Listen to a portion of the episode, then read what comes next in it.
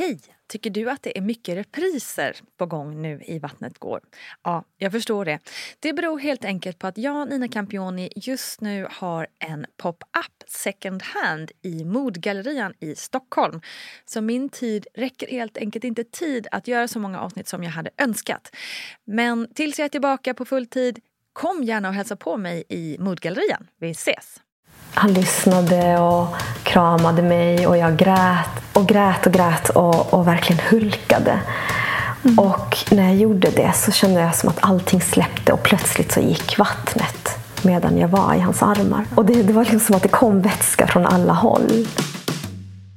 Hej kära vänner och välkommen till ny vecka och nytt avsnitt av Vattnet går med mig Nina Campioni. Det är sommar, det är sol och det är på många ställen personalkris på BB som vanligt. Så lyssna gärna på barnmorskornas egna vädjan i förra veckans plogg. Varken barnmorskor eller jag vill göra er gravida oroliga så här på sommaren men det är en galen prioritering inom vården och i samhället i stort som vi måste protestera mot. Så så sprid gärna ordet och låt oss kämpa tillsammans för en förändring och en förbättring av förlossnings och mödravården. Men nu över till veckans gäst och det är återigen en gäst som ni lyssnare önskat få höra här i podden och det känns extra roligt tycker jag att ja, få era önskningar att slå in helt enkelt. Maria Borda Jacklin är antropolog och gjort sig känd under namnet Vilda barn på Instagram där hon folkbildar och berättar om föräldraskap från olika perspektiv jorden över. Det är ett otroligt spännande konto som jag tycker att alla borde spana in. I det här avsnittet kommer vi prata om drömmen om en lugn hemmaförlossning, om prestige och om ett förlösande kejsarsnitt. Här kommer Maria Borda Jacklin.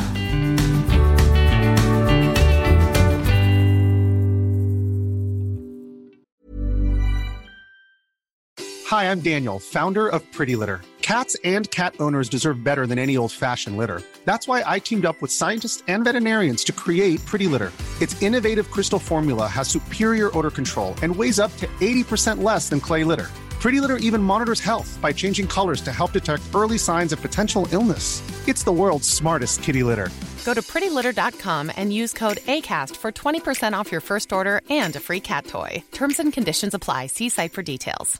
A lot can happen in three years, like a chatbot may be your new best friend. But what won't change? Needing health insurance. United Healthcare Tri Term Medical Plans, underwritten by Golden Rule Insurance Company, offer flexible, budget friendly coverage that lasts nearly three years in some states. Learn more at uh1.com. Quality sleep is essential. That's why the Sleep Number Smart Bed is designed for your ever evolving sleep needs. Need a bed that's firmer or softer on either side? Helps you sleep at a comfortable temperature? Sleep Number smart beds let you individualize your comfort so you sleep better together. JD Power ranks Sleep Number number 1 in customer satisfaction with mattresses purchased in-store. And now, save 50% on the Sleep Number limited edition smart bed for a limited time. For JD Power 2023 award information, visit jdpower.com/awards. Only at a Sleep Number store or sleepnumber.com. Hey, it's Ryan Reynolds, and I'm here with Keith, co star of my upcoming film, If, only in theaters, May 17th. Do you want to tell people the big news? All right, I'll do it. Sign up now and you'll get unlimited for $15 a month in six months of Paramount Plus Essential Plan on us. Mintmobile.com slash switch. Upfront payment of $45 equivalent to $15 per month. Unlimited over 40 gigabytes per month. Face lower speeds. Videos at 480p. Active Mint customers by 531.24 get six months of Paramount Plus Essential Plan. Auto renews after six months. Offer ends May 31st, 2024. Separate Paramount Plus registration required. Terms and conditions apply if rated PG. Hur tänkte du på det här med att liksom bli förälder innan du själv blev gravid? Jag har aldrig varit så fruktansvärt barnkär faktiskt. Så jag var inte så jätteintresserad av det. Jag hade aldrig riktigt tänkt på det. Och jag var ganska gammal när jag fick barn egentligen. Jag var 33 år gammal. Eh, eller det är inte gammalt, men det är inte jätteungt heller. Eh, utan det var mer en känsla som kom sen när jag träffade en person som det kändes rätt med. Att mm. ja, nu känns det rätt, nu vill jag ha barn. Hur eh, var det att bli gravid då? Var det någonting som kom lätt eller fick ni kämpa lite? Nej, jag blev faktiskt gravid vid första försöket. Ehm, det var i början av 2009 och jag och min man hade bott i Vietnam ett eh, halv, halvår för att jag hade studerat mm. där. Och sen kom vi hem till Nordnorge där vi bodde och så bestämde vi att vi ska bli gravida och det blev vi. Hur kändes det då? Det var fantastiskt. Det var helt magiskt faktiskt. Jag grät så mycket av lycka när jag, när jag fick veta det. Ja, det var underbart. Hur mådde du då? Ja, alltså jag mådde, jag mådde jättebra. Jag var jättelycklig. Ehm, Den första tiden var jag illamående men rent mentalt mådde jag fantastiskt bra. Ehm, och Jag kände mig väldigt redo att, att ha barn då. Och min man, han, ehm, han, han hade ganska mycket alternativa idéer och han började ganska tidigt prata om eh, hemmaförlossningar. Mm. Något som jag egentligen aldrig riktigt hade tänkt på.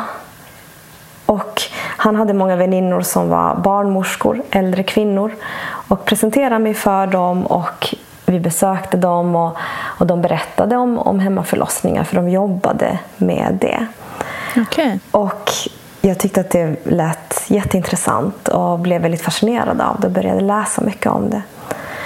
Och eh, en av de här kvinnorna var en, eh, en kvinna som heter Toril som var eh, lärare på barnmorskeutbildningen. Och hon hade jobbat med hemmaförlossningar i väldigt, väldigt många år. Ehm, För i Nordnorge så är avstånden väldigt stora och när det är vinter så är det ofta väldigt svårt att ta sig fram och det är svårt att ta sig till eh, sjukhuset i Hammerfest eller i Alta som är liksom många timmar bort från, det, från, från kanske platsen där man bor på. Ehm, och så att det är ganska ofta som folk föder hemma och då kunde hon då lätt ta sig dit och, och ehm, hjälpa dem. Så att hon hade väldigt mycket erfarenhet av hemmaförlossningar. Och det kändes helt rätt. Det kändes väldigt tryggt. Ehm, Så att det bestämde jag mig tidigt för. Och det är ganska accepterat i, i Norge. Eh, Vi, kunde, vi visste att vi, det skulle inte bli så dyrt. Jag tror det kostade 1500 kronor. Och då skulle Okej, jag få två barnmorskor med mig. Ehm, så att det, det kändes fint också för att eh, hon blev ju en god vän till mig också. Och efter en- ja, när jag var i slutet av graviditeten så flyttade vi in i hennes hus. Hon hade ett, ett stort hus och så flyttade vi in på första våningen. Okej. Så eh, de här eh, undersökningarna kunde vi göra hemma. Så jag låg i min Wow. soffa och hon kunde komma hem till mig. Och, Men gud. Det blev som en liksom, mig. liten privat mottagning nästan. ja, det var jättefint, jättelugnt. Eh, Men såklart var ju familjen orolig och det kände jag av. Jag kände nog av deras stress väldigt Mm. mycket. Mm. För var fanns din familj? eh, Min familj bodde i Malmö. De bor i Eh, Malmö, de så det är en ganska bra bit också Precis. att åka väldigt- till dig. Ja, väldigt långt. Men jag hade bott i Nordnorge i, i nio år och, och jag hade tänkt stanna där. Liksom. Så att, Men och så Toril, hon var fantastisk. Hon, hon hade rest väldigt mycket jorden runt och, och varit med vid förlossningar i jag tror det var i Nepal och det var i Afrika. Och det var, Oh, wow. ja, så att hon hade ett, som ett helt rum fullt med böcker eh, om eh, att föda, om föräldraskap, om, om allt möjligt och dokumentärer. Så att under hela graviditeten så fick jag fick jag låna massa böcker och sitta och titta på filmer och, och det var fantastiskt. Och det var så mycket flummiga, konstiga böcker då utöver, utöver liksom all den här vetenskapliga litteraturen så var det det var en massa böcker om ecstatic births och orgasmic births och, och unassisted births och, och det var födslar där, där delfiner hade agerat som doulor och det var liksom jätteflummiga saker. Det var liksom små texter som barnmorskor hade skrivit så här på 70-talet på skrivmaskin och så här bara själva liksom tryckt upp och, och gett ut. Och, och det var fantastiska tankar som jag liksom aldrig förut hade tänkt. Nej. Eh, Men väldigt inspirerande. Man tog ju till sig det som kändes rätt och mycket annat. Var det någonting särskilt du kan minnas som du tog dig till? tog till dig? Ja, men det var ju... Alltså, det som jag tog till mig då, det var ju liksom det som kändes viktigt för födseln. Och det var ju det att kroppen vet vad den ska göra. Mm. Något som jag sen kanske fick tänka om kring. men, eh, men det kändes väldigt empowering då. Mm, mm. Att det här är någonting som vi alltid har gjort. Alla mm. människor, för, alltså, ja, inte alla, men eh, människor har liksom alltid fött barn och kroppen vet vad den ska göra. Och att, att man mår bäst av att vara ostörd under en förlossning. Ja. Mm. Så eh, jag känner mig bara väldigt lycklig och, och trygg i mitt beslut. Mm. Mm. Och hur länge var du, sa du, hur länge bodde ni där hos Torhild? Eh, vi bodde hos henne de sista fyra månaderna tror jag. Ah, wow, det är en mm. ganska lång period ändå. Ja, och sen efter att jag födde också. Alltså, uh. Det var ett stort hus och vi hade ju en egen mm. lägenhet där nere. Ah, ja, just det. Mm, jag förstår.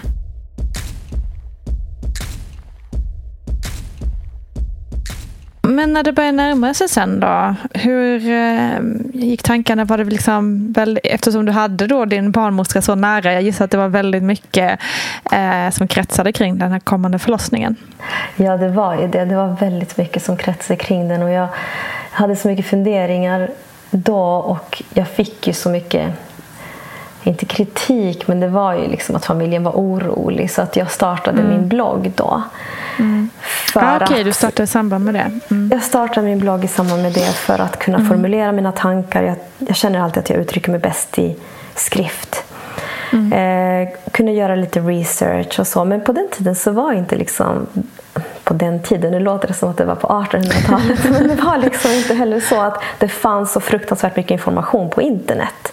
Det fanns inte poddar, det var 2009 då. Det mm. fanns inte poddar, eh, eller man lyssnade kanske inte på det i alla fall.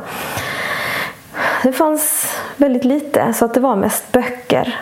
Och då mm. kände jag att jag ville få ut det här. Jag ville att folk skulle läsa alla de här mm. spännande böckerna som jag läste. Eh, så jag började skriva om det då.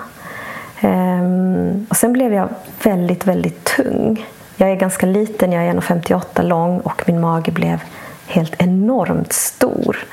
Mm. Och jag, blev, jag var väldigt trött.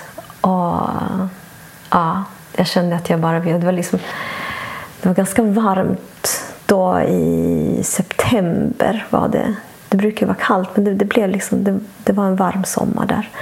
Mm. Så att jag var helt svullen och, och jättevarm och jättestor och orkade inte göra så mycket. Men, men jag var lycklig och såg väldigt mycket fram emot att träffa mitt barn. Men förutom att läsa alla de här spännande böckerna om delfinfödslar så hur, hur liksom förberedde du dig på några andra vis också? inför um, hemmaförlossningen? Var det några särskilda för, förberedelser? Nej, inte så jättemycket faktiskt. Vi hade liksom en idé om att, ja, men att vi skulle ha en hemmafödsel så att jag köpte en pool en eh, sån här mm. födelsepool. Yeah. Eh, sen kan jag inte komma ihåg, men jag antar att vi, att vi laddade med handdukar och eh, allt sånt. Eh, men det var liksom inte så jättemycket av så här shoppingförberedelser. Jag tror att vi, men vi köpte lite kläder och så, men vi inredde liksom inget barnrum eller så, utan vi tänkte nog att han skulle sova i en liten korg bredvid oss. Mm. Um, och sen så bad vi folk om att köpa lite begagnade kläder faktiskt. Lite. Så det var inte så jättemycket. Det var, det var mest den mentala förberedelsen mm. som blev väldigt viktig för mig. För jag... Gjorde du några så här andningsövningar och sånt? Eller för att komma in i det Nej, modet?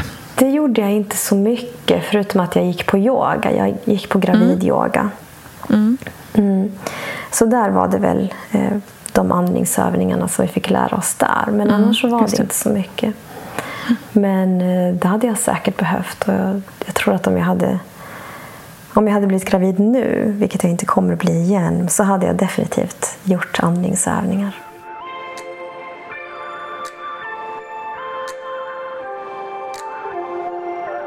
Ska vi eh, ta oss till dagen D då? Det kan vi när göra. allting började. Mm, det kan vi göra. Var var du när du började känna dina första verkar? Jag hade gått två veckor över tiden. Mm. Så att jag började bli väldigt desperat därför att det kändes så tungt och så jobbigt. Så att jag gick faktiskt ehm, till en akupunktör. Mm. Som jag hade hört var bra på att sätta igång födslar. Och jag kommer ihåg att när hon satte i den sista nålen som var någonstans vid vaderna tror jag. Eh, så sa hon, är du redo nu? För det kommer starta. Okay. Och då, jag tänkte, det kan inte vara möjligt. Nej. Så gjorde hon det och jag kände ingenting då. Men sen så gick jag och satte mig i bilen och då kände jag att oj, det, var, det, var, det, här, det, det, känns annorlunda. Det är någonting som startar här. Coolt. Det var jättekonstigt. Och så gick jag hem och vilade och sen några timmar senare så började jag känna lite, mm. lite mer. Liksom. Och på natten så startade det på riktigt. Och då ringde jag och meddelade min barnmorska. Hon bodde ju på andra våningen men jag mm. ville inte gå upp och störa Smidigt. henne. Mm. Och så sa hon att ja, men, ja, okej, du kan försöka sova en stund och så eh, meddelar du mig när du känner det liksom mer. Så jag sov och sen på morgonen så kom hon till mig. Eh, och då, hade jag liksom då kände jag ingen progression alls egentligen. Utan, alltså jag kände att det var, det var verkar, men de var inte särskilt starka. Vattnet hade inte gått och jag kände mm. bara att allting stod stilla. Så eh, ja, dagen gick och jag försökte äta lite och bara ta det lugnt och så. Men när det hade gått ungefär så 15 timmar så kände jag fortfarande att det här det händer ju ingenting. Det är bara verkningslösa verkar. Liksom. Mm. Så att jag började fundera, vad, vad, kan det vara som, som håller mig tillbaka egentligen? Och jag, då kom jag ihåg en dokumentär som jag hade sett om just det här. Vad, liksom när, när det inte är någon progression. Att det kan vara någonting mentalt, en mental blockering. Liksom. Mm. Eh, och då började jag tänka, så här, vad är det som håller mig tillbaka egentligen? Och jag kände att jag var rädd för att släppa ifrån mig mitt barn. Och jag förstod inte varför. Jag kände att jag behövde ta reda på varför och gå in i mig själv. Och när jag liksom verkligen gick in i mig själv så kom jag på att jo, några år, sen, några år tidigare i en annan relation så hade jag gjort en abort. Mm. Och jag hade inte velat göra den här aborten. Jag, okay. jag led väldigt mycket. Det var, väldigt, det var ett väldigt hemskt beslut för mig att ta. Mm. Och um, jag hade inte heller kunnat sörja det på grund av hur omständigheterna i mitt liv var då. Mitt liv var kaos. Mm. Och jag, jag, hade liksom inte, jag kände att jag inte hade rätt att sörja nästan. Mm. Så att jag svalde sorgen och försökte bara glömma det. Så gick jag in i en ny relation och så blev jag gravid då igen. Och, och nu när jag liksom var gravid så, så hade jag liksom hela tiden jag var väldigt lycklig men jag hade hela tiden svårt att förstå att det här nya barnet inte var samma barn som jag hade aborterat. När jag mm. såg barnet in i mig så, så tänkte jag liksom på något sätt att det såg ut som det barnet skulle ha sett mm. ut. Mm.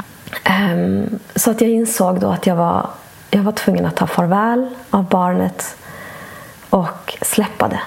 Och liksom verkligen tillåta mig själv att sörja det. Och när jag berättade det här för mitt, min man då, om aborten så han lyssnade och kramade mig och jag grät. Och grät och grät och, och verkligen hulkade. Mm. Och när jag gjorde det så kände jag som att allting släppte och plötsligt så gick vattnet medan jag var i hans armar. Mm. Och det, det, var liksom som att det kom vätska från alla håll. Och, och jag kände att jag äntligen kunde ta farväl av, av det barnet. Och att när jag hade liksom tagit farväl av det barnet och tillåtit mig själv att sörja det så kände jag att nu är jag redo att ta emot mitt nya barn. Och det är ett annat barn och jag ska älska det och du får komma nu. Mm. Och det var en fin känsla och verkarna intensifierades otroligt mycket just då. Wow. Uh, och plötsligt så gick det. Uh, gick det lite fortare.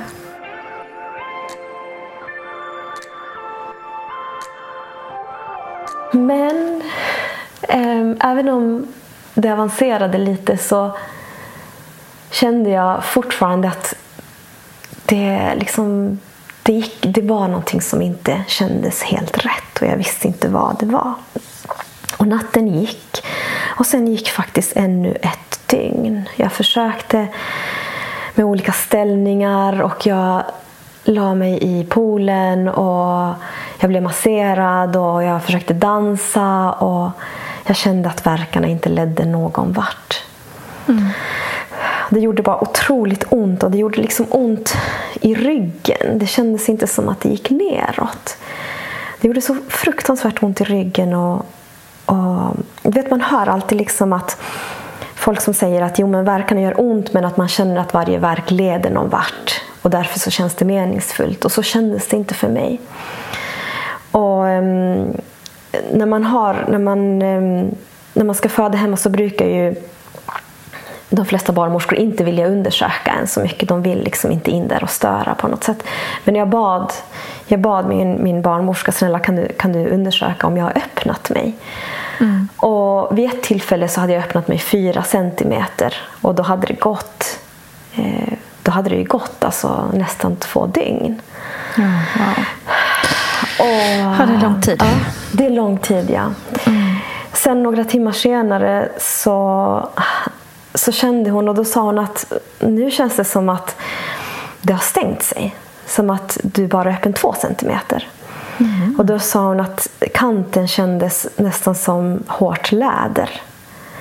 Okay. Ehm, och då kände vi att okej, okay, det här går ju ingen vart.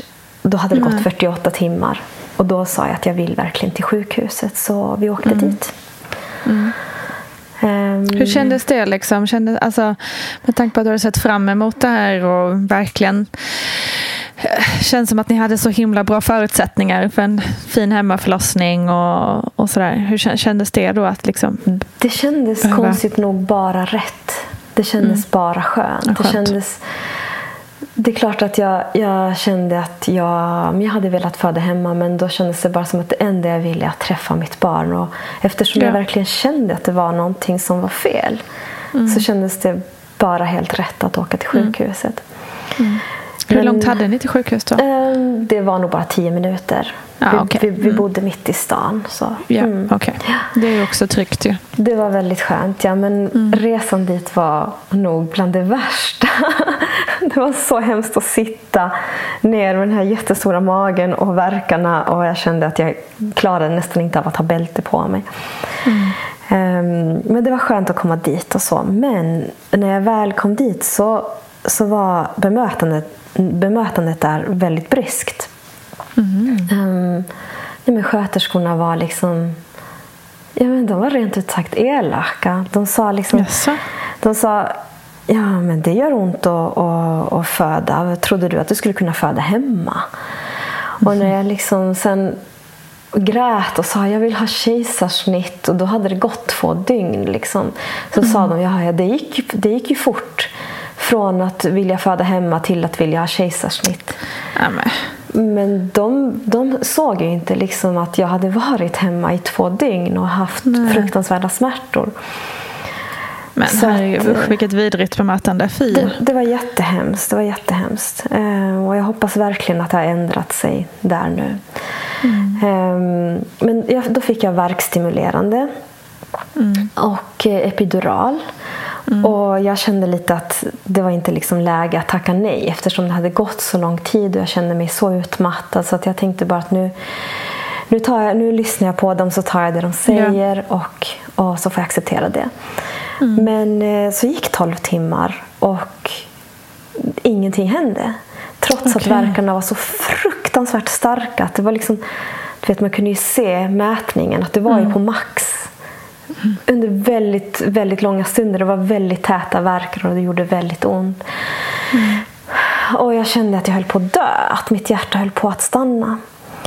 Så då så bad jag verkligen om kejsarsnitt och de sa att nej, du får nog vänta. Och du har ju precis, ganska precis kommit in, sa de. Fast jag sa, fast jag har ju varit hemma i två dygn och har, nu har jag varit här i, i ja, men tio timmar.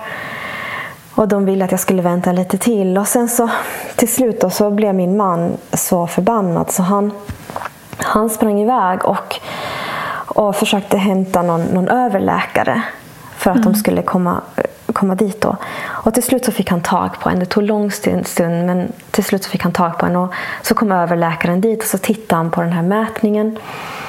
Och så sa han okej okay, det blir kejsarsnitt och då blev det akut kejsarsnitt. Därför att okay. då höll både mitt barns hjärtslag och mina, de, de, var, de hade gått ner väldigt mycket. Men herregud. Ja, så då blev det, då blev det akut kejsarsnitt. Um, mm. Och han fick inte lov att följa med in för att allting gick så fort. Så det är någonting som han sörjde väldigt mycket sen. Mm, han var väldigt klart. ledsen över det. Mm. Hur kändes det då? Liksom, var, du, var du så pass med mentalt att du förstod att nu blir det kejsarsnitt? Mm. Liksom? Eller var du... Absolut. Jag, jag, uh, var, jag var med och jag var väldigt lycklig. Jag minns att när jag rullades in till operationsrummet så var jag bara så här, jag bara grät av lycka och sa tack gode mm. gud att nu får, jag, nu får jag träffa mitt barn. Mm. För att jag, jag hade känt att, alltså jag kände verkligen att vet, man känner verkligen att nu, nu klarar inte mitt hjärta mer. Och jag har aldrig, mm. oh, vad obehagligt. Det är, det är en så fruktansvärt obehaglig känsla. Mm.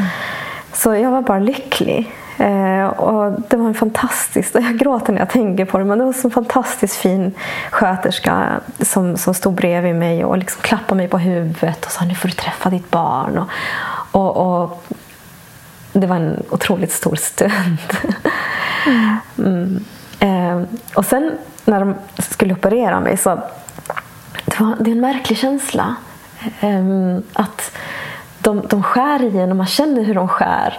Men det gör inte ont. Och sen så känner man hur de stoppar ner händerna.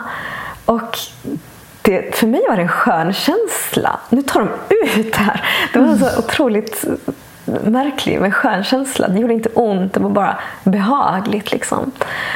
Um, och så sa de eh, att oj, den här hade aldrig kommit ut den vanliga vägen.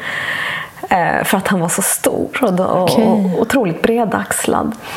Mm. Och jag hade fått höra att, ehm, att nej men, barnet är säkert inte så stort, det är säkert bara väldigt mycket vätska. Men, men han var verkligen så stor. Och, mm. och så började de slå vad om hans vikt och någon, någon sa att han vägde sex kilo.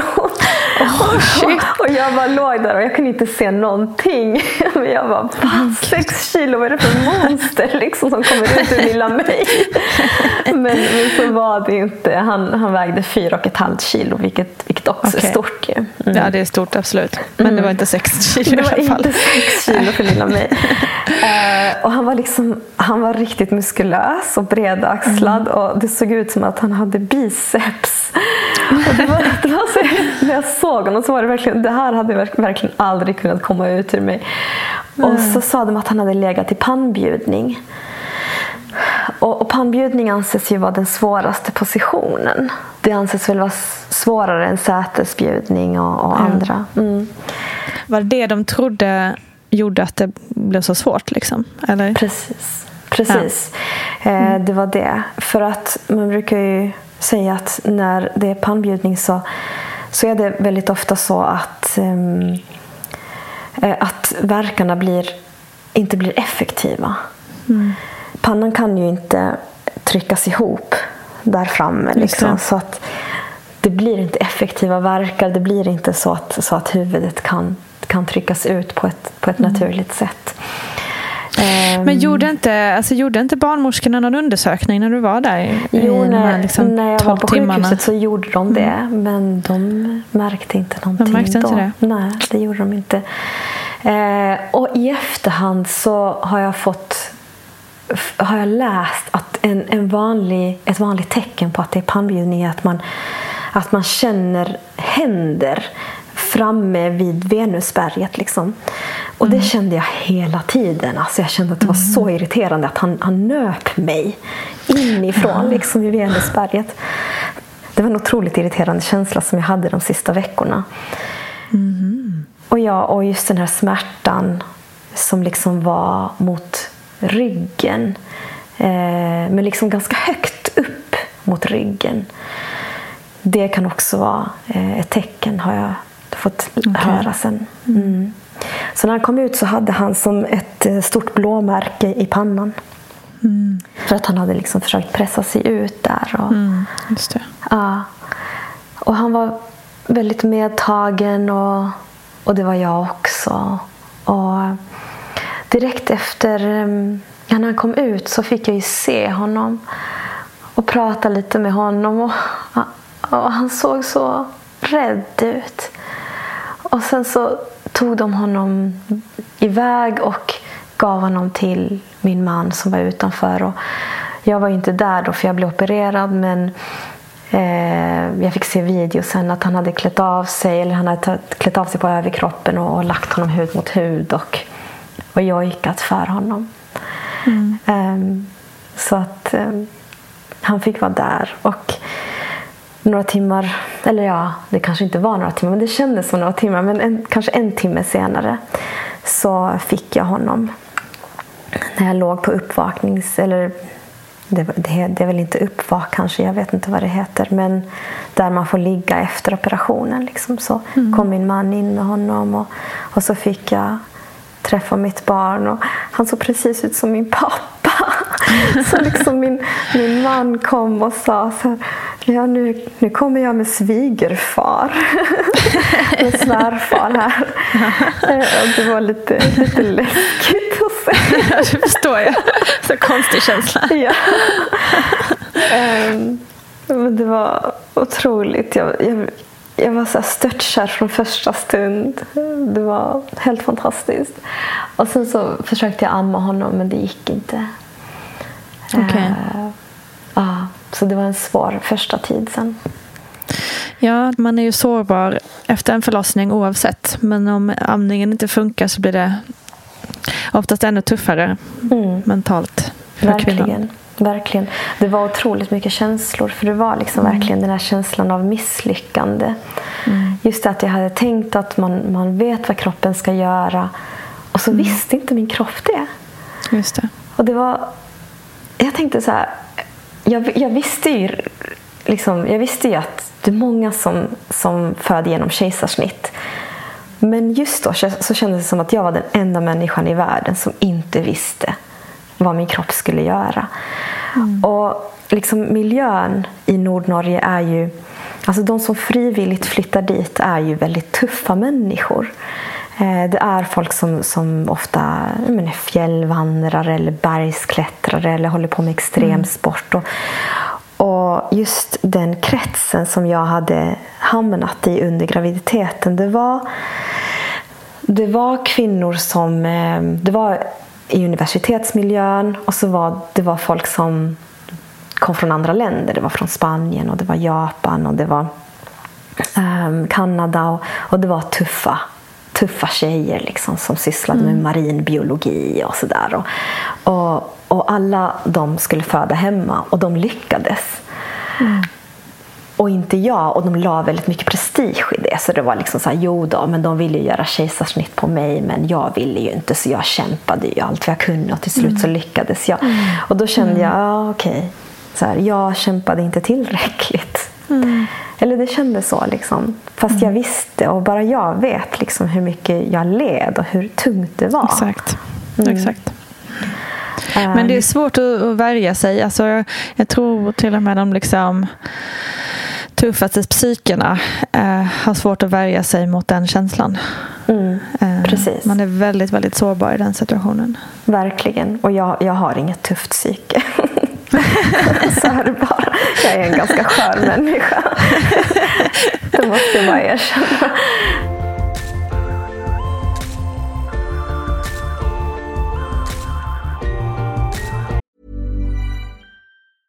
Ryan Reynolds here from Mint Mobile. With the price of just about everything going up during inflation, we thought we'd bring our prices down. So to help us, we brought in a reverse auctioneer, which is apparently a thing. Mint Mobile unlimited premium wireless. Ready to get 30, 30, bit to get 30, bit to get 20, 20, 20, bit to get 20, 20, bit to get 15, 15, 15, 15 just 15 bucks a month. So, Give it a try at mintmobile.com/switch. slash $45 up front for 3 months plus taxes and fees. Promo for new customers for limited time. Unlimited more than 40 gigabytes per month slows. Full terms at mintmobile.com. Hiring for your small business? If you're not looking for professionals on LinkedIn, you're looking in the wrong place. That's like looking for your car keys in a fish tank. LinkedIn helps you hire professionals you can't find anywhere else, even those who aren't actively searching for a new job but might be open to the perfect role. In a given month, over 70% of LinkedIn users don't even visit other leading job sites. So start looking in the right place. With LinkedIn, you can hire professionals like a professional. Post your free job on linkedin.com slash achieve today.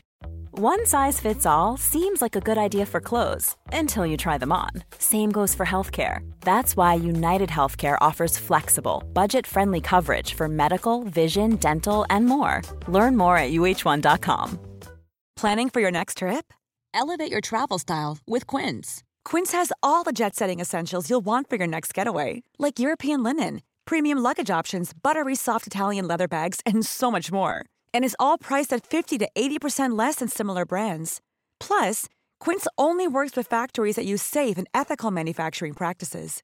Pack your bags with high-quality essentials you'll be wearing for vacations to come with Quince. Go to quince.com/pack for free shipping and 365-day returns. Quality sleep is essential. That's why the Sleep Number Smart Bed is designed for your ever-evolving sleep needs. Need a bed that's firmer or softer on either side? helps you sleep at a comfortable temperature? Sleep Number smart beds let you individualize your comfort so you sleep better together. JD Power ranks Sleep Number number 1 in customer satisfaction with mattresses purchased in-store. And now, save 50% on the Sleep Number limited edition smart bed for a limited time. For JD Power 2023 award information, visit jdpower.com/awards. Only at a Sleep Number store or sleepnumber.com.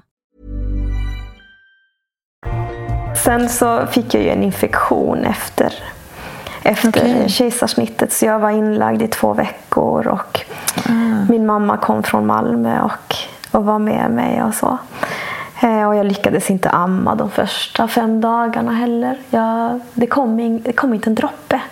Okej. nej. Hans mun var väldigt liten och så. så att liksom, det, det, var, det var jättesvårt. Och det kom inte en droppe och jag kände mig misslyckad där också. Så att jag, nu när jag liksom skriver om föräldraskap och, och så, så så får jag ju ofta mejl från folk som, som skriver att eh, ja, men amning är en känslig fråga för dem. Eller, eller så. Och jag känner verkligen med dem för jag vet, jag vet hur det var. Och nu i efterhand så, så vet jag ju att det berodde på att han hade kort tungband. Men, Ja, vad intressant. För det hör man ju ganska ofta ändå. Att, eh, nej, men att flera har upptäckt det nästan lite för sent. Att man liksom kanske har försökt att amma i så två månader och sen är det någon läkare som tittar på det. Eh, att det är många som bara, men gud varför kunde de inte kolla på det redan från början? Ja, precis. Eh, och jag, jag nämnde ju det för att jag tyckte ju att men han kunde inte gapa ordentligt. Och, Nej. och jag såg att det var en sträng där nere och så såg Mm. jag att hans tunga var hjärtformad. Och det är ju Mm. typiska tecken på det. Väldigt synliga tecken på det. Men eh, de sa nej då, nej men det, ja alla är olika och sådär. Så att eh, det var väldigt sorgligt för att det har lett till, till, till mycket svårigheter sen. Ja, det är klart. Eh, men jag ammade faktiskt i flera år. Ehm, och, okej, intressant. eh, Ja, det gjorde jag. Men allt, jag hade alltid ont. Men jag kände att amningen var, var viktig för mig. Ehm, och det var först när han var nio år som eh, det blev bekräftat att han hade tungband. Så det har jag fått kämpa för i, i så många år. Så blev han opererad. Då, Men det är ju också helt vansinnigt. ja, det Varför ska det behöva vara vansinnigt. så? Mm, det är det verkligen. Gud. Men är det någonting just utifrån det här med normer och sånt? Har du stött på någon form av kritik kring det? Kring amning? Mm, att du hamnat länge och sådär. Inte personlig kritik, alltså inte, inte personligen mot mig. Jag har ju läst eh, ja, men på Instagram eller, eller så, liksom folk som, som tycker att det är äckligt. Men det är ingenting jag bryr mig om. Så här, jag, jag gör min grej och jag gör vad som känns rätt för mig och mitt barn. Och, och jag tycker att det är ja, precis lika fint att flaskmata som att amma. Man gör det som man känner rätt. Liksom. Mm. Verkligen. Helt Mm. rätt, det skriver jag under på.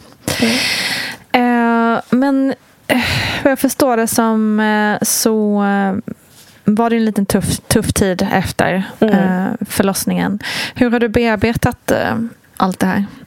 Ja, jag var ju oerhört traumatiserad och jag kände mm. också att mitt barn kändes traumatiserad. Han, han var otroligt spänd i kroppen hela tiden. Han kunde, kunde aldrig bara slappna av, inte ens när han sov. Han hade alltid knutna nävar. Och, um, jag kände att han hade ett, ett så otroligt stort behov av mig hela tiden. Och, och jag vet att alla, alla spädbarn har det.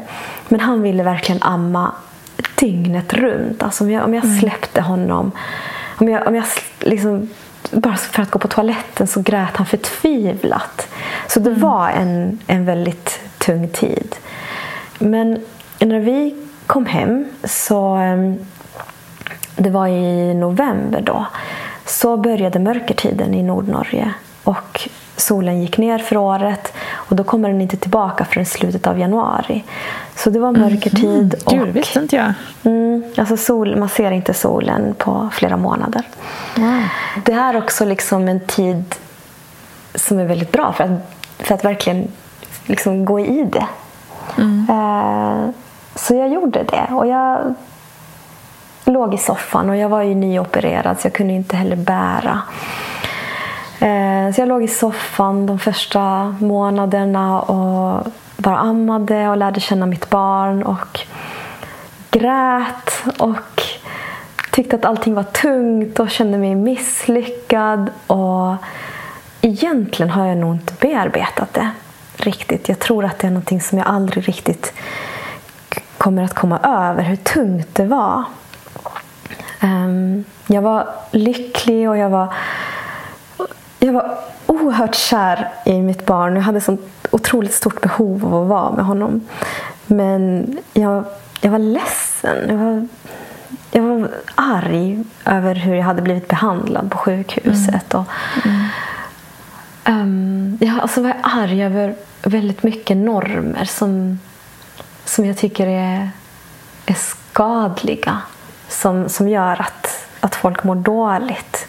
Jag tyckte mm. att eh, på barnavårdscentralen i, i Norge, där hälsostationen, så var de så rigida med, med allting. Att nej, du får inte bära barnet, du måste låta barnet skrika och får inte skämma bort honom. Och, och det enda jag ville var att vara nära mitt barn. Liksom, så att mm. det, det var sorgligt, men det, det gjorde också att jag, att jag verkligen kände att jag, jag måste ta reda på hur, hur människor gör i andra kulturer. Och det gjorde också att jag började skriva om det som jag skriver om idag. Mm. Är det verkligen så? Måste det verkligen vara så som, så som vi säger här i, i Norge, tänkte jag. Ja, spännande, intressant ändå att det är någonting liksom, och det är ju sig ganska vanligt att man tar olika, olika skepnader men att man går igenom något så stort som en förlossning är eh, och trauma och att man sen eh, gör någonting som påverkar en sen resten av livet och mm. påverkar väldigt många andra. För det du skriver är ju väldigt, vi har ju väldigt många följare som eh, liksom tar till sig allt du skriver mm. eh, på olika sätt. Mm. Så det är en väldigt spännande livscykel på det viset. Ja, absolut. Mm. Och en sak som jag kände var väldigt helande, det var några år efter, efter att jag föddes så flyttade vi utomlands. Då flyttade vi till mitt hemland Bolivia. Mm. Och innan jag reste så jag, vet, jag slängde allt, jag packade allt och, och liksom kände att nu behöver jag avsluta också det här med födseln på ett, på ett bra sätt. Och då skrev jag ett brev till sjukhuset. Och jag skrev mm. allt som jag kände hade mm. gjorts fel. Um, och jag fick ett svar från dem som jag faktiskt inte öppnade och läste. För jag kände att jag, jag, vill, jag vill ha mitt avsked. Nu har jag skrivit mm. vad jag tycker. Jag vill inte höra någon ursäkt, jag vill inte höra någon förklaring. Det är liksom, jag behöver inte det på något sätt. Jag hade gjort mitt kände jag. Och det var väldigt, väldigt skönt att, att mm, göra det. Det förstår jag. Mm. Det är ett bra tips. Um. Det tycker jag, för jag tycker att eh, de behöver feedback. Mm, verkligen. Mm. Och också som du säger för sig själv. Att man liksom Dels, alltså att överhuvudtaget skriva ner saker är ju väldigt renande för en själv. Att få ner sina tankar på pränt och sådär. Mm. Um, och också känslan för sig själv att man har sagt ifrån. Liksom. Mm, precis, precis. Det är stärkande. Mm, verkligen.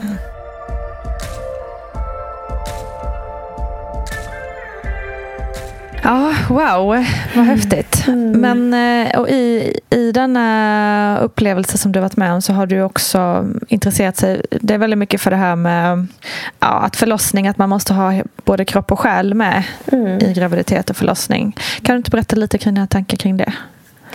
Ja, alltså jag, jag tycker att det är, det är lite svårt att prata om det här utan att folk känner känner sig skammade om de, om mm. de eh, väljer en förlossning som, som är eh, med väldigt många interventioner.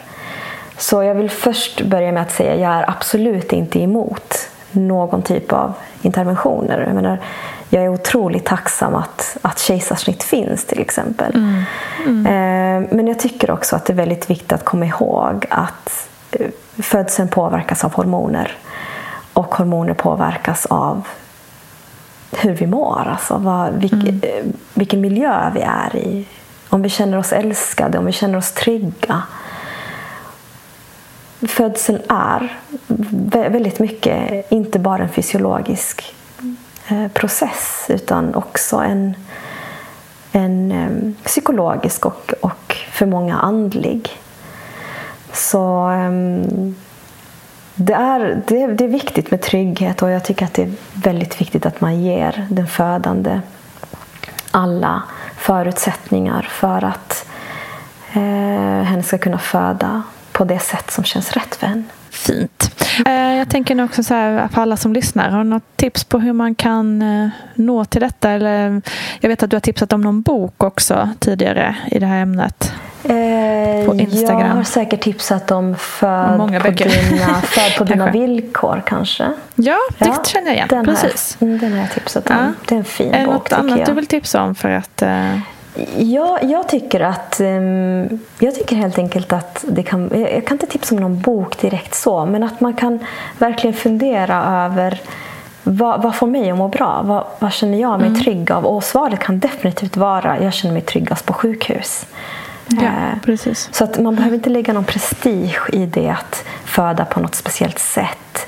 Eh, för det tycker jag ofta att, att, att det görs. Alltså. Mm, mm. Men vad känns rätt för mig? Det kan hända att, det kan hända att din partner inte, inte vill det.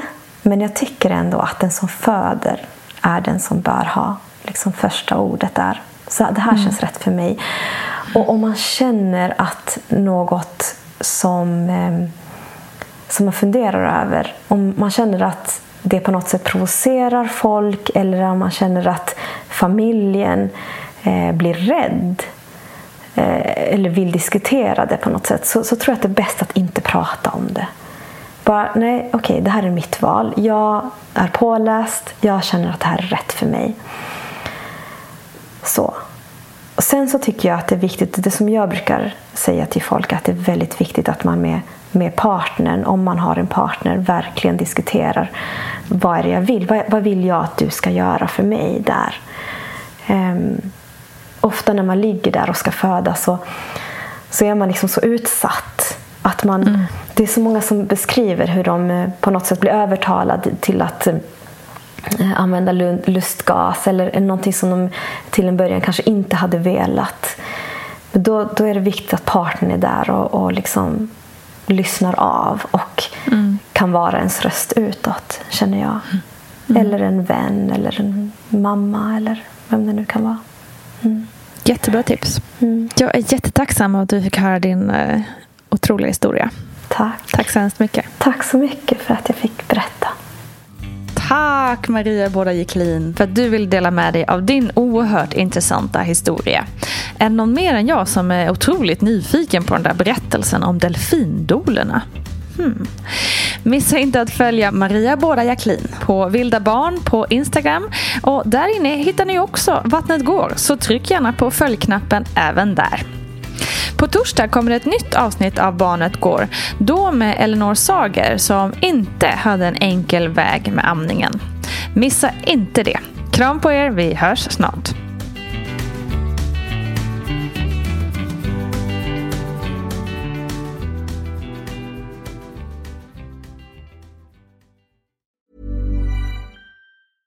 Hey, it's Paige DeSorbo from Giggly Squad. High quality fashion without the price tag. Say hello to Quince.